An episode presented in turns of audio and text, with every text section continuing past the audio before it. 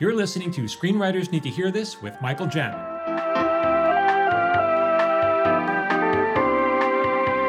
Hey, everybody, welcome back to Screenwriters Need to Hear This. I'm Michael Jamin, and I'm here with. Introduce yourself, please, sir. My name is Philip Alexander Hudson. Incorrect. Uh, yes, I'm here with Phil, and we're going to talk today.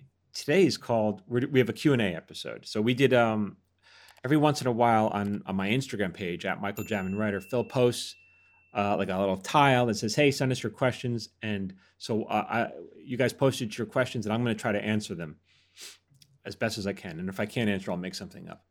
Yeah. Now, I didn't filter these. These are just the questions that were asked. So some of these you might have asked in other lives. You do um, lives all the time where you answer people's Yeah. questions there too. Uh, but And we, We post tend- those. By the way, I'm sorry to interrupt, but we post those lives when I do. I do Instagram lives quite a bit, and Phil, you post them on my YouTube channel at Michael. they show up on the YouTube channel. Yep. So you Yeah, can go so- there. There'll be a playlist that says past lives, and not as in past lives Michael's led, but as in past lives that Michael has hosted. I like the name. I like that. I like the how confusing that is, though. I like that. I, I did it, and then I went back and I was like, "What is this?" And I was What like, "Oh that? yeah, this is past lives that he's Past done." um, all His right, life as, a, as an ice cream scooper. That Yeah. life. Well, uh, you ready to dive in? yeah, stump me, Phil. All right. Uh, Lauren Fields asks Michael Jamin writer, how can one get into a writer's room on a TV show with little to no experience? Well, when she says get in as a writer, it just I wonder if she means get in as a writer or get in as like an observer or you know we don't know. I think there are several several answers to the question. I think they're all valuable to hear. So So to get in as a right as just as a person, uh, or even to get paid to get in, like to be a fly on the wall in any writer's room, any professional writer's room, is invaluable. You will learn so much just by sitting in that room, listening to experienced writers talk uh, and break story, which means figure out what a story is and how, what the act breaks are and how to unfold and all that character development. Like that's all gold. And the way to do that uh, first is to get a job as a production assistant which is a low level entry level job. Uh, I said I, in one of my posts, I said it was a go, basically a gopher, and people got some people got very offended. It's not a gopher. Okay, call it what you want. It's Call the it what you menial, want. menial, the lowest level of work you could possibly consider within the film world, and it's better than digging a sh- digging a ditch, which I've Yeah. done for a living. So it's it's much better than that. You get free drinks and free food. yeah, it's not bad, but it's not glorious. it's not glorious. Yeah, so you could do that, and then hopefully uh, buddy up to the writer's assistant. Learn how to. The writer's assistant is the person in the, in the job who assists the writers, basically. They um they type the script, literally type it. As the writers pitch lines, the writer's assistant will often type it. Often they do the formatting, they do the distribution of the script, among other things. They deal with clearance sometimes. And so that is not an entry level job. You have to learn how to do that's the job you want because now you're in the writer's room. And so to get the job as writer's assistant, great ways to start off as a PA and try to get try to you know hone your way to get that writer's assistant job. And you, and the way to do that is by ha, you know hanging out with the writer's assistant, asking how they do their job, and hopefully uh, they get sick or they choke on a pretzel, and then you jump in. Well, and let me ask you a question. When you say you got hired as a production assistant, do you mean like a set PA, an office PA, a post PA, Yeah. or a writer's PA? Are you referring to a writer's PA? Writer's PA, that's the best job, but you want to get any job you can get. They, Yeah. they- as I say, the the closer you can get physically to the job that you want, and this woman wants to get into the writer's room, the closer you can get physically, the better. So, writer's assistant would be best. One step below that be writer's PA, which is, and they basically serve the writers doing whatever needs to be done, making copies or doing whatever it needs to be done. And then moving a little further out might be a set PA or an office PA. Your goal is just to try to get keep moving that job to get a little closer to the writer's room physically. Yeah. Yeah. Okay. Got it. Makes sense. And I've had all of the PA jobs. Like I've done Yeah. them all. So I'm Yeah. familiar with them. Yeah. So that's how you get in. That's how you get in adjacent to the room. What What about the answer to the question? Uh, how can one get into a writer's room staffed with little to no experience? Yeah, I mean, one way to do that is become a writer's assistant, and hopefully you can get a script out of it, a freelance script. Uh, another re- another way is to be like an amazing writer to have and have a bunch of samples and and and get your script into the hands of agents and producers and writers and, and get seen. But you can also, um, you know, that was that my that advice is a little old. It's kind of like you know 30 years old. But now with social media, you know, pe- uh, uh, people have made names for themselves for, by themselves by, by writing their own material and putting it up on YouTube and, and building a following of their own mini channel. And uh, then Hollywood will come to you. So there's more ways to break in now than there were 30 years ago. So I'm just kind of, t- I'm teaching you like, you know, the standard way, but think outside of the box too. That's fine. Right. Right. You know? Okay. Awesome. Any other thoughts on that question? Uh, no, it sounds like she's trying to, she's gunning for my job and I don't like that. Yeah. All right. L. Barker Film asks, why do the amounts in your residual checks vary so much? In context there for people, Michael will often on TikTok and Instagram share his residual checks, the fabled green envelope, which I had heard of and never seen until Michael shared it the first yeah. time. Yeah. Uh, so why does it, it varies? Because you'll get more if the show's worth more. I every time the show reruns, uh, I get a piece. I get a piece of if I wrote the episode. But some of my shows don't rerun a lot because they, you know, no, there's not a lot of demand for them. And other shows that I wrote rerun a lot, like King of the Hill. They write it runs it every, everywhere, and so that's why I get more money for shows like that. And they uh, sometimes these shows uh, they run overseas, and so I can't keep track of that. I don't I don't keep track of how often my shows air. How could I possibly? Uh, sometimes like a show will air on a on an airplane. You don't even know. So uh, the Writers Guild keeps track of that, and so sometimes the checks are big and sometimes they're small and and I don't I don't complain. Mm. As long as they keep coming. Love it. All right. Grooven Butterfly says Grooven Butterfly. Do, do you think that the number of streaming platforms has made it made it easier to craft a successful career as a screenwriter or more challenging? Because there are way too many choices. Yeah, I, I think I think it's easier to now to break in as a screenwriter because there's so much. There really is a lot more content. There's a lot more out there, but I do think it's a little harder to make a career out of it. It's, it was never easy, you know. I think it's a little harder now just because the series orders are are shorter. Back in the day, you'd be on network and you might do 22, 24 episodes a year, and, and now if you're on a streamer, you'll do eight or ten, and that's it. And you know, and so now, okay, that eight or ten will take you a few months and now you got to find another job. Whereas, mm. whereas before you could basically work year round on your on this show. May I piggyback off that question with another question? Yeah. Um, I believe at a time that was one of the problems with the shortened season series orders was, you know, you were on basically lockdown contracted to that show mm-hmm. for a year and that meant you couldn't get staffed on another show but your 22 episodes that you sh- hoped for were reduced to 8 or 10 episodes so you made less mm-hmm. money and you couldn't get another job is that still the case in the industry or now uh, it, now basically if you get a the guild is working out protections as this is becoming a problem and uh, I, I believe it's actually becoming less of a problem now so for the most part you'll be on a show if it's eight episodes the contract will say how long they have you for and so it's a, a certain number of weeks, right? Because I've had to often that's how it's done. Yeah, it used to be I get paid per episode produced, and now I see I'm I'm starting to get paid more on a weekly basis. Um, so you know that's fine too. Got it. Okay. Um, great. Philip K. Ryder asks, where do you send spec scripts for Family Guy? You don't. There you go, Philip K. Ryder. You don't. They don't want your scripts if you send it to them, it'll go right in the garbage. Uh, if you want to be a writer on Family Guy, then you got to come up the process and and uh, you know start listening to our podcast and you'll hear how people get jobs as staff writers. But there's you can't send your script anywhere. No one's going to look yeah. at it because they don't want to get sued. It'll go right in the garbage. I only so. personally know of one show that famously did that. It was Star Trek Next Generation, where you could submit spec episodes and they would read them and then they would hire them or they would hire people off them. A lot of people got their starts doing I didn't know that.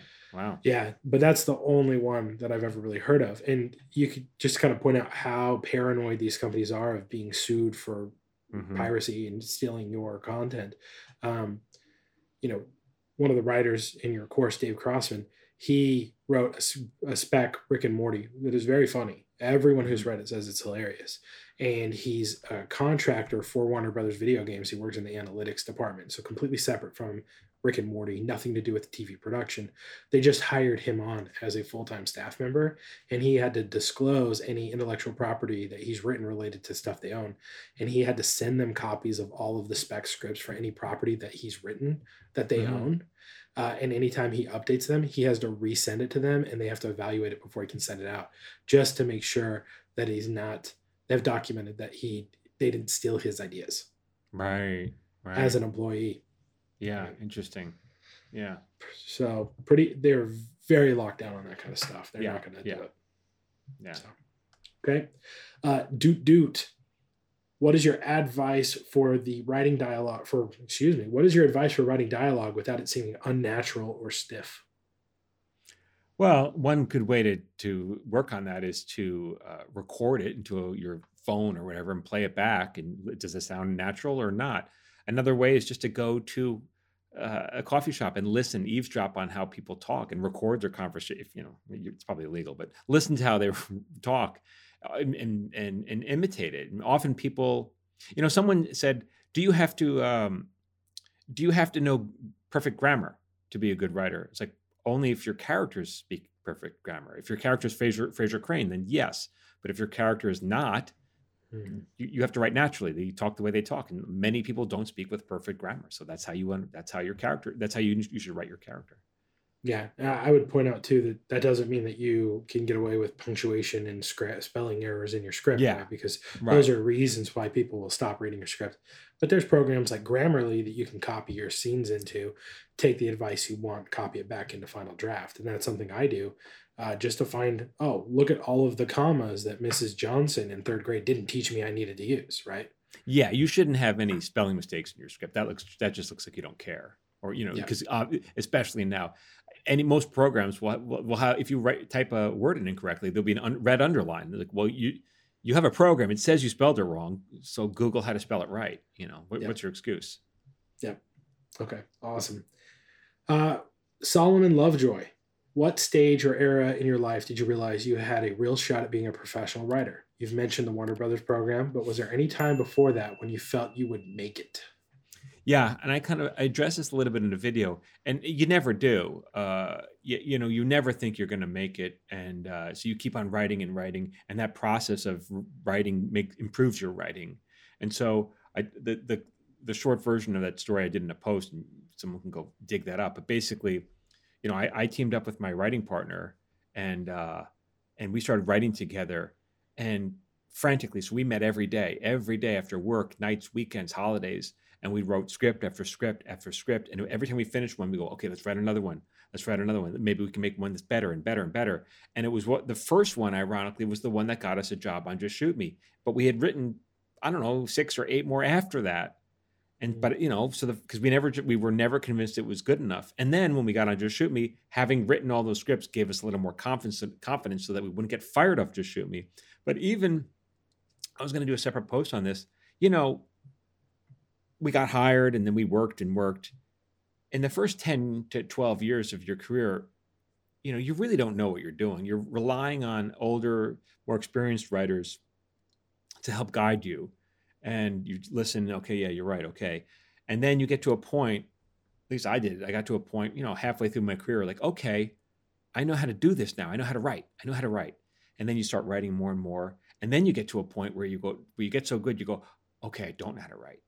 You know what I'm saying? You know, you that's that's the that's when you know mm-hmm. you're a writer. when you when you realize, okay, maybe I don't know how to write. I've gotten so mm-hmm. far that I now can question things that I do and realize, you know, maybe I don't know what I'm doing. And then, you know, so you you never really are convinced that you're you know, if you're going to be honest, you're never really convinced that you're any good. So yeah, and there, there's a mental model for this. It's called the Dunning Kruger effect. I think we might have mm-hmm. mentioned it before, right? Yeah. But it's that the the inverse relation to the amount of information you know and their belief set that you're an expert in that thing.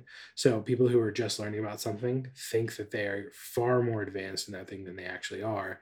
And then you get to a point where you actually know a lot and you still don't feel like you know anything. And right. then you ultimately end up in a point where you're like, okay, I, I know how to do this job.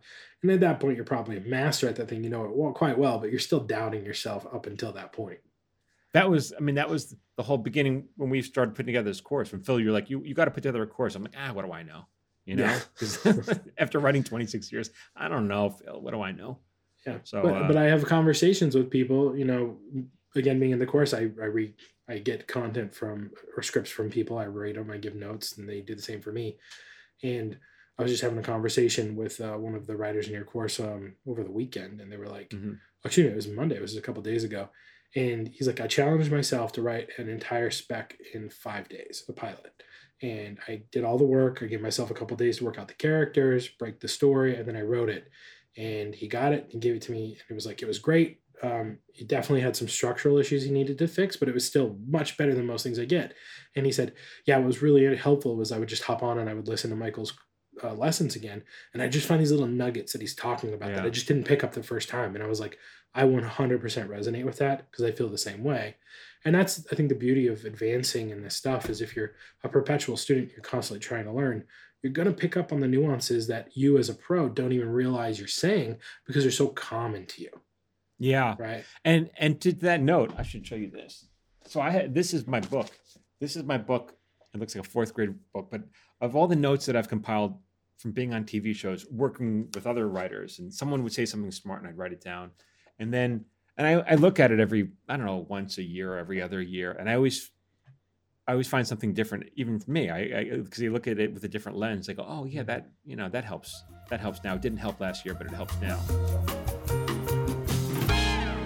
Hey, it's Michael Jamin. If you like my videos and you want me to email them to you for free, join my watch list. Every Friday, I send out my top three videos. These are for writers, actors, creative types. You can unsubscribe whenever you want. I'm not going to spam you, and it's absolutely free. Just go to michaeljamin.com slash watchlist.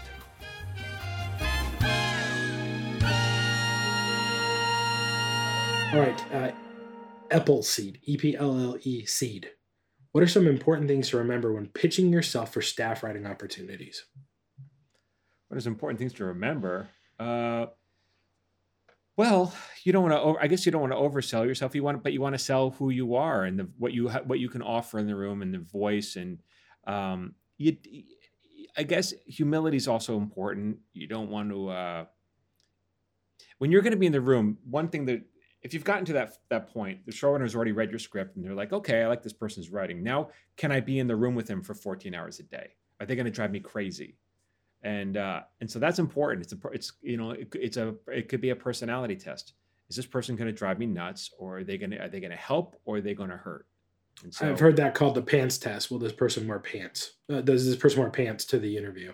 Because you pass the writing thing, are we going to be able to sit in a room for each other for 12 hours Yeah. a day? Yeah, so that's something to keep in mind.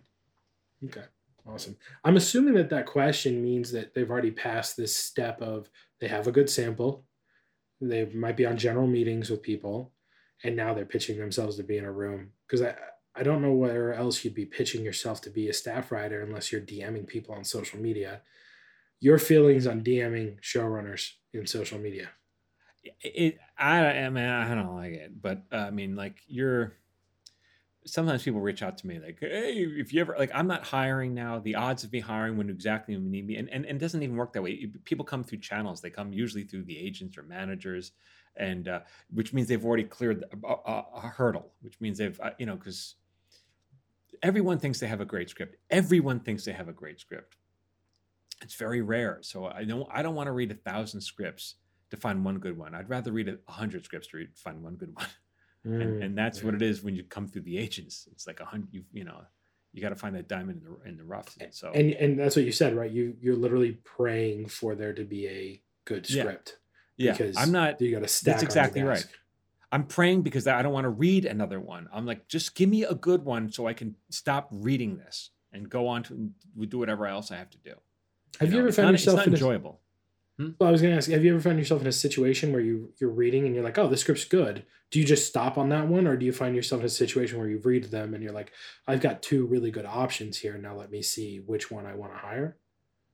Yeah, uh, and and sometimes and when that happens, uh, often you can't even get that person. They've already got a job because they're good. So uh, it doesn't happen often, but when you do, it's like what a relief. Phew! I put this in a separate pile. Great. Let's move on. And and uh, and even often if they get to, I remember one guy I read, uh, and we hired him, I liked Act One. I liked Act Two. I didn't like Act Three. I was like, good enough. Good Mhm. enough. We can fix Act Three. I think you've famously to me, uh, maybe to some other people who listen, you've said that um, you know it's like casting. One person's going to get the job, so everyone else is going to be disappointed. Doesn't matter how you get to that point where that one person is happy. Yeah. Is that that's that's kind of how you view this as well, right? Yeah, to some degree. Yeah, yeah. You know, try to get the best. Shimon seventy three seventy three. How do you find ways to clear your head to come up with some of your best work? You know, it's not like I clear my head and and hope inspiration strikes. I don't have a muse. It doesn't come to in in my sleep or in a dream. It's like you bang your head against the wall and you think you I sit down and I bounce off ideas often with my partner and it's that's the it's hard work. It doesn't just come to me and my head doesn't have to be clear. I, I literally sit down with and I start writing ideas. Like what if this? I start thinking about ideas, you know. So yeah, that's the hard part. But uh, again, and I've said this before, but um, you don't need a great idea. You need a good idea, but you have to execute it great. Hmm. Takes a lot of pressure off when you think of it like that. Yeah, it does. Um, this might be a little too there. We've talked about this, I'm sure. What would you consider to be a good idea? Like, what is the benchmark of a good idea? Yeah, I mean, and we talk about this in the course. We literally go through how to do this, but it, it basically a good idea is ha- is is an idea that has enough meat on the bones to sustain whether it's a half hour, or hour long, or feature. It has to have enough meat on the bones, enough conflict between these characters with some kind of emotional uh, weight to it, and that's a good idea. Uh, but um, sometimes people come up with that. Here's an idea, and they go, mm, "That's a joke. That's a funny scene. That's a funny moment." But it's not a good. That's not you know, that's not going to sustain a half hour or longer. So, The longer I do this and the longer I try to write things, the more I recognize most of the ideas I thought were gold and most of the ideas people pitch me are really that. They're just funny moments or little Yeah. interesting things that have happened, but they Yeah. don't have the emotional weight you need to tell a, a 30 minute story. yeah. And we teach that again in the course Mhm. from, um, you know, michaeljamin.com slash course if you're interested. All right, I am Sir Dice, I think. S R D C E. Mm-hmm. How do you know what beats should be before an act break in an episode of television with more than two commercial breaks? How do I know what beat goes before an act break? Yeah, how, how many how do you know what beats should be before an act break in an episode of television that has more than mm-hmm. two commercial breaks? Yeah, so what- and that's called story structure. That again is what we teach in the course, and so that's called breaking a story. And so there is a procedure. There's a process that we use to do. You know, what's act? What's the bottom of Act One? That's the act break. What's the middle of Act Two? What's the bottom of Act Two? What's the top of Act Three? And so these are moments. How do we know? This is what I teach. It's like it's not. There's no easy answer to that. It's a it's it's a it's a long process. Uh, but that's called story breaking, and that's everything. So we don't write. We don't write start writing until those moments are figured out on a, on a whiteboard.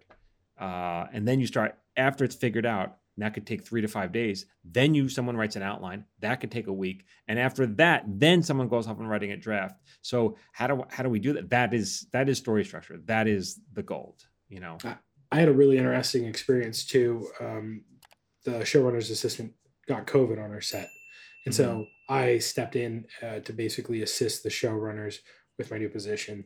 I was available to do it, and so I was there. I was reading lines when people missed their lines. I was just hanging out on set around them the entire time we were there. And one of our showrunners was having a conversation with one of the day players, one of the actresses, and they were talking about writing. And I just happened to walk in the room, and he goes, "Hey Phil, how good is your first draft?" And I was like, Mhm. never good. It's quote the shit draft end quote Yeah. right. It's the bad version. Uh, and he goes, see, it's never good, but what it does is it allows you to see what works and what doesn't, so that you can fix what you thought would work in the outlining stage. And so, you know, that's something that you talk about all the time is writing is rewriting, and you got to be okay Mhm. getting through that first version so that you can ultimately craft the best version of that story as you can. Yeah. Yeah. Exactly. So. Right. Hey, guess what? Many times my own characters surprise me by their behavior. What's the biggest surprising action one of your characters has done that was completely outside of your original plan? I don't know. You know, I, I, I wish I had an easy answer for that. Like sometimes you'll have a character do something that's out of character, uh, and then you get a story idea out of that. And so you you you know you break that. That's the intention of the episode. This character doing something out that they would never do. a character who's a shut-in or a loner uh, going on a blind date. They would never do that. So, some you know, that's all usually part of the plan. That's how you explore a character. So it doesn't really come as a surprise to me. It's I'm intentionally writing it that way. You know. Mm, got it. Got it. Got it. And I think that as well. Um, this might come from the sit down and just write what comes out process, not the take days and days and days and break the story and then write your your book report and then write your outline and then write your first draft right yeah yeah okay got it uh Derry Avac. I'm sorry, everyone, I'm butchering your names. What do you do when you have a deadline for a script but you're not inspired? uh, too bad if you're getting paid and you have a deadline. Uh, not, I'm not inspired is not the excuse the studio is going to hear. They're they're going to say, oh well, okay, well, you know, you're fired. Yeah. That's how it goes. So you got to write when you're not in the mood. You got to write when you're not inspired. That's part of the job. And so when you're not inspired, like you got to fall back on story structure. I've told this story a million times, so I'm only going to tell the brief version. But on 9 11, I was a writer on King of the Hill. The planes hit the towers, everyone was devastated. And those following you know weeks and months no no one at work was in the mood no one was inspired to write comedy no one was but that's the job so we would show up to work and we would make jokes and we all felt a little guilty about it we weren't even laughing so much but we had to do it so mm-hmm. you know, it felt a little disrespectful. So we we wouldn't. Someone would say something that was funny, and no one would really laugh, but someone would say, "Yeah, that's good." So this is the discipline part of writing, and this is why you fall back on on, on your knowledge and training of you know story structure and and all that stuff. It's like, you know, you don't wait for inspiration. Yeah, th- this is so right on the nose of what I'm going through in my own life right now. Is just trying to instill the discipline of this what does it mean to be a professional writer? I get distracted yeah. with my businesses and with all the other things I have going on, being a dad, being a husband. So it's like, what is the discipline of being a writer? And that means you get up at 4:30, you give yourself 30 minutes to wake up, and you write for at least an hour every single day because no one else can bother you between five and six in the morning. And at six in the morning, well, that's nine eight, that's 8 a.m. on the East Coast. And now I've got clients messaging me about pre-morning calls. Um, and there's a uh, a guy I love. Yeah, or, or Michael waking up and just in his bed texting me things I need to do. Um, but there's a, a, I don't know if you want to call him an influencer, but there's a leadership expert, uh, former Navy SEAL named Jocko Willink, and his motto is discipline equals freedom. And I think we often think of discipline as the opposite of that. Discipline is punishment, and it's not. Mm-hmm. Right, you will rise to the level of your discipline. You motivation will fail, Stop relying on motivation. Just rely on the habit that you have instilled. This is what I do because a writer writes. Yeah. Right. And exactly. if we ever have a t shirt, it's going to be Michael saying, Writers write. If you haven't written today, you have written. Yeah. We got to get the t shirt business. Love it. All right. Uh, cocked.mp4. Um, how do you know you have a good script? I think I asked that question a little bit earlier. So I'm going to jump. you give it, and I, and I, yeah, I've answered this. So, uh, but you give it to someone. You give it to your mom, your friend, it's someone who's trusted. You rip off the title page. You say, "Hey, can you read this for me?" And then they're going to say, "Did you write it?" And you're going to lie. You're going to say, "No, I didn't write it." And I just want your thoughts on it. And then they're going to say, "What do I know? I'm not a Hollywood executive. I'm not a producer or director. I wouldn't know what a good script is." And then you say, write this down. You say, "No, I just want you to read it and tell me did you want to turn the page? Were you engaged in the story? When you got to page 20, did it feel like a homework assignment? Or were you like, ooh, I want to find, do I want to read page 21 now? That's a good story. And that doesn't matter whether it's a comedy or drama or whatever, uh, thriller, you know. Then give them a week or so to read it. They come back and then you say, "So what did you think?" And if they give you one of this, if they give you, eh, well, it's okay. No, there were parts I like. If they give you that, it's not. It's not ready. It's not. A, it's mm-hmm. not ready. That's just the, and that is your audience. Those, your mom, your your friend, anybody, you know, that's your audience. So you don't need an expert.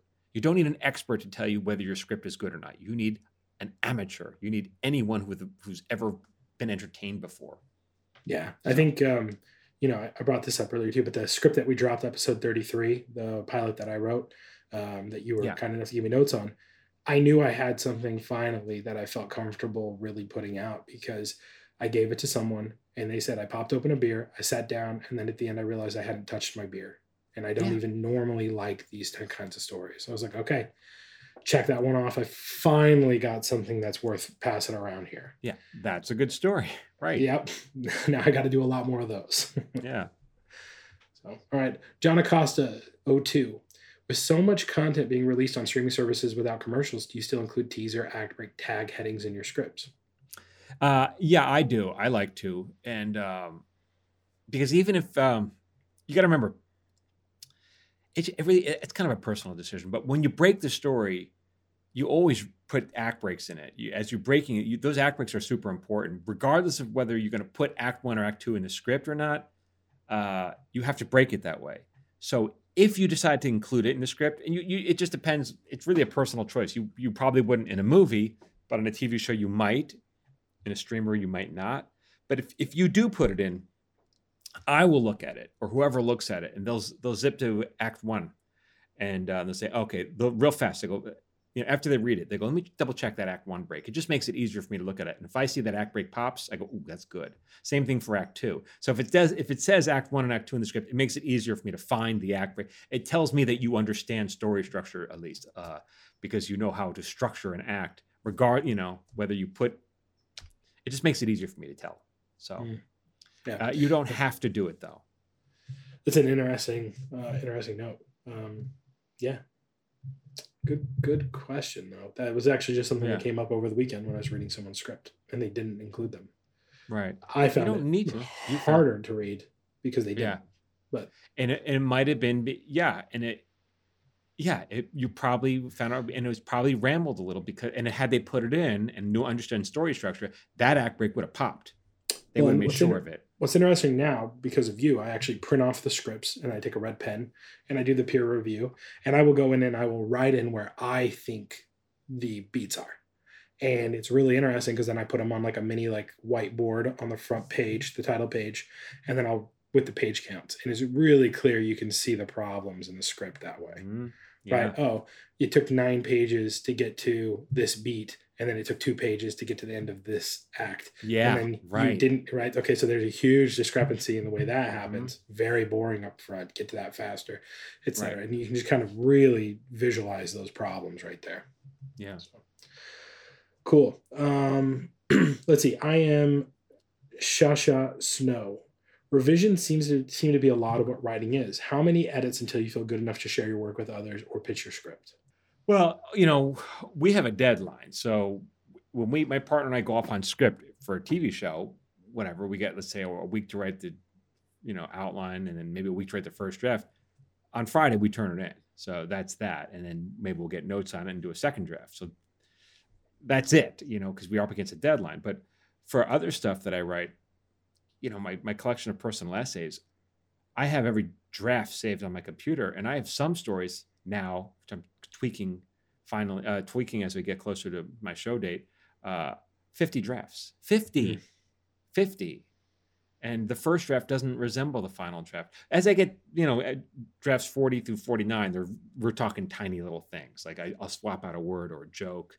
Uh, because it's it, it reminds me too much of another joke I did, so I'll swap it out. But um, yeah, But on that note, I think the the famous story is M Night Shyamalan when he wrote The Sixth Sense. He wrote 6 He Mhm. did sixty drafts of it, and it wasn't until draft number twenty that he realized Bruce Willis was dead the whole time. that and that's what made the movie. Twenty. And that's what drafts. made the movie. Yeah, Yeah, that no, Um, that change made the movie. Yeah. So- And one of my buddies who came out of this course, you know, I met him because of the course, and we trade notes. And he's a the script coordinator, and he credits your course for that because his writing was Mhm. good enough. It got him that job. Um, someone was impressed with his writing; they recommended him for that. Um, now we're to the point where I read a script and I'm like, "Hey, this is this is good. I have no structural problems with any of this. Your jokes are funny. Um, consider what if you change this to that, or what if you were to elevate this moment?" And that's kind of at the point where he's like, "Okay, I'm good to good to do another polish on this, and and I can put it away as a sample now and move to the next thing." Exactly. Yeah, and at that point, you're really just yeah, you're you're putting the fine details on it. You're just making it pop. You're making it you know shine. Mm. So that's great. Yeah. Uh, follow up question from I am Shasha Snow. How do you keep going with more edits or new ideas after you've been asked to make so many revisions already? How do you keep? Depends who's asking you. You know, uh, how do you keep going? I mean, I think it's also discipline, right? I think this goes back to just there's a discipline of just It's not motivation. You are writing it to write the best thing you can. And I Mm. think I can tell you, you put a post out. stop polishing that turd, right? There's a. Point where you have to realize this is as good as I can get this thing right now. And I have several of those where I'm like, oh man, I want to go back and rewrite that thing because now I know how to fix that problem I couldn't resolve Right. four years ago when I wrote that thing. Mhm. But I was going to say it, it's possible that they're keep on spinning their wheels because they don't know how to do it, and so every Mm-hmm. time they make a change, it's not really making it better; it's just making it different because they don't know how to write yet. That could be what's going on. Yeah, for sure.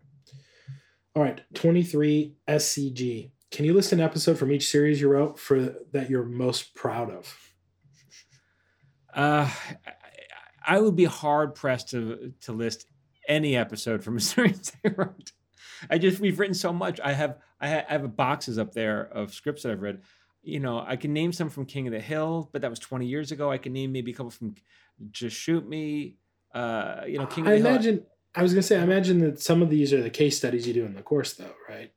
Yeah, maybe, but I just don't remember the stuff. I mean, honestly, I, I'm I, am the worst person at remembering my stuff, but it's like it's because it's done. Um, I, you know, I'm always like, well, what I got, I got to write something else now. Uh, You know, I, I don't know. I, I I don't have a good answer for that. On Maron, maybe Dead Pot. People seem to like Dead Possum, but uh, which was a fun episode. But we wrote so many after that. Like you could hold a gun to my head and say, list all the episodes you wrote, and oh, oh my god, I'm gonna die because I can't remember you know, I, I I would have to pull out my scripts and look at them. That's not the answer they want to hear, but it's just the truth. Yeah. All right. Uh, what am I Dylan has a follow up question as well. He said, "What's what is your opinion on writing, directing short films as a way of breaking into the business?" Um, you know, if you do any, if you submit it to a film festival and it gets a, a lot of attention, that's great. Sure, that's great. Uh, but if you if you you know putting something in, shooting it, and getting it up there, and having five people like it, and that's it. That's not going to help you. But the process of doing it is good, and you'll get better. Like I- I don't have a problem with that. Do it. Start, start put making great stuff, but it has to be great. And you might make something great that doesn't get any traction. Write something else that's great. You know, Mhm. but but mediocre is not going to help you. But the way to get better is by by doing it. So that's that's what I recommend. Yeah, I think uh, Matt Stone and Trey Parker from South Park. They went to I think the University of Colorado, Mhm. and the story that we were told in film school is they would write a new short film and shoot it every single weekend.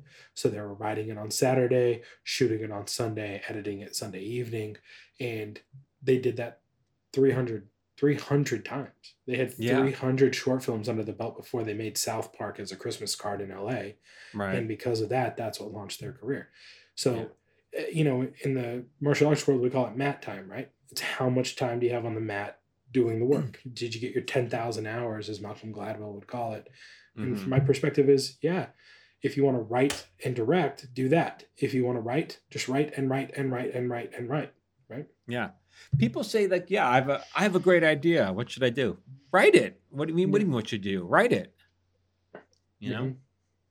right all right uh malfunction is po- is it possible for a network to pick up your idea but go with another screenwriter Uh, it it's not likely. You know, if they if if I'm selling an idea, they want me my partner to write it, and because we, you know, it's not the it's not so much the idea they're buying is the execution of the idea, and they want us.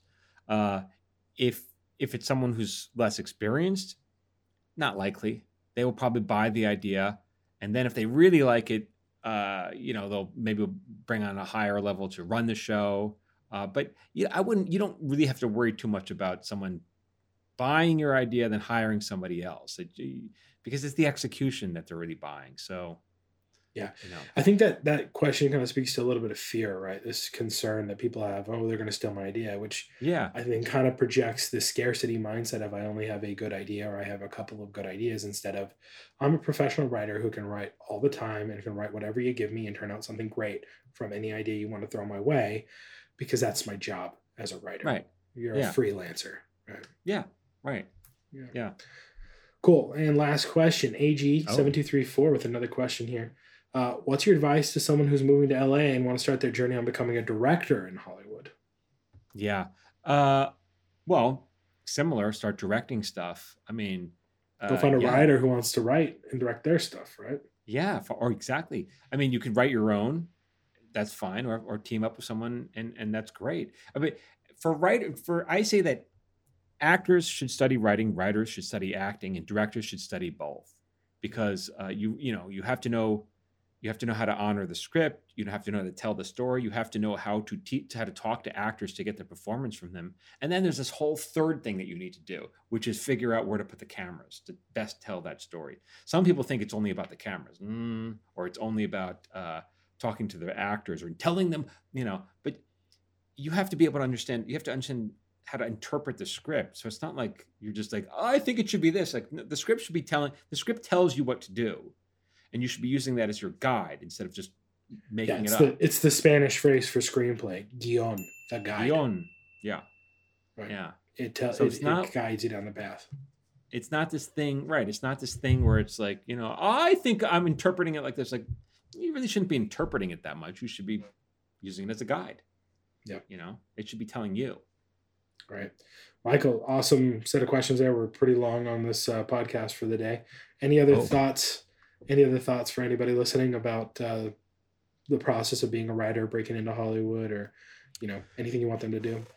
Uh, yeah, you can subscribe to my watch list. Phil puts out my best content once a week, and it's free. It's like a free newsletter. You can go to michaeljamin.com slash watchlist. You should be doing that. Obviously, you're listening to the podcast here. We got a YouTube channel. We put different stuff there. Uh, other Q and A's on our YouTube channel at Michael Jamin Writer. And of course, and for those of you who are ready to really dive in, we have a we have a screenwriting course at michaeljamin.com slash course. We got a lot of stuff, Phil. Yeah. Oh, I know. I have to manage all of it. Yeah, yeah, and and also we have now we have something. This is kind of new. Um, we now give away samples of, of my writing on a, on our website for free. You can download that, right? Uh, michaeljamin.com slash story. no, that no, it is? about the about the scripts. Oh yeah, yeah. Oh, forgive me. That's right. We people had asked for samples of your scripts, not just your Yeah. essays. And so if you go to michaeljamin.com slash about, right at the bottom you'll see a link. It'll take you to uh, Google Drive, and you can read uh, actual produced screenplays or TV plays you've written. Right? yeah, that's free. So you can go grab that. We're we're always trying to come up with ways to uh, you know what what how else can we help? So that's Yeah. that's- And I would just encourage you write down uh, your the big, biggest takeaways you have. Leave them in the comments below. It's a way of locking it in for yourself and making sure that other people can learn your lessons as well, because different people are going to get different things out of this this podcast and the things you're learning. So go ahead and leave those comments on Michael Jamin's website or in the notes in the comment section on YouTube. If that's where you're watching us. Yeah. all right, everyone. Thanks so much. Uh, thanks for your questions. Hope that helps. Thanks, guys. Bye. Okay, bye bye. This has been an episode of Screenwriters Need to Hear This with Michael Jamin and Phil Hudson. If you'd like to support this podcast, please consider subscribing, leaving a review, and sharing this podcast with someone who needs to hear today's subject. For free daily screenwriting tips, follow Michael on Instagram, Facebook, and TikTok at Michael Jamin Writer. You can follow me on Instagram, Facebook, and TikTok at Phil A. Hudson. This episode was produced by Phil Hudson and edited by Dallas Crane. Until next time, keep writing.